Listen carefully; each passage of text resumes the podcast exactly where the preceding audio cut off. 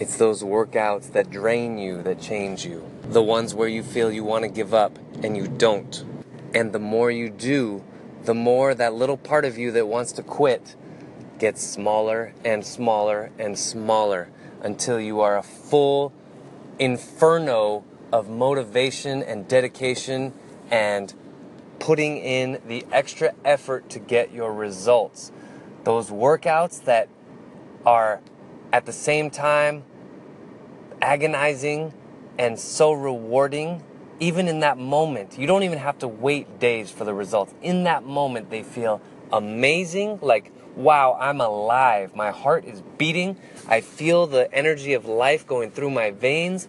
And this is what living is all about. It's not about back pain and about pushing so hard that you kill yourself. It's about being vigorous, being intense, but deliberate about it.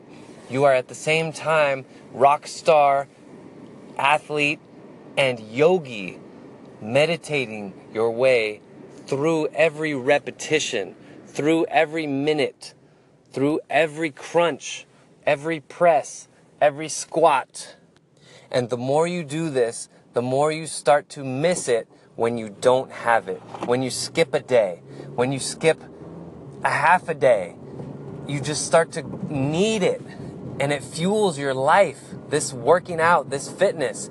And so if you are a beginner, if you don't have what I'm describing right now, just know that you need to take baby steps, little by little, day by day, and eventually, my friend, you will get there. You will get to the point where you love exercise. You just can't go full blast into it right now, unless you already love it. Once you love doing it, boom. So, right now, if you're a beginner, this is what you want to do. You just want to show up and go light, go basic, and just give yourself points for showing up to the gym. Do not grade yourself on how good your workout was, on how many calories you burned, anything like that. Show up.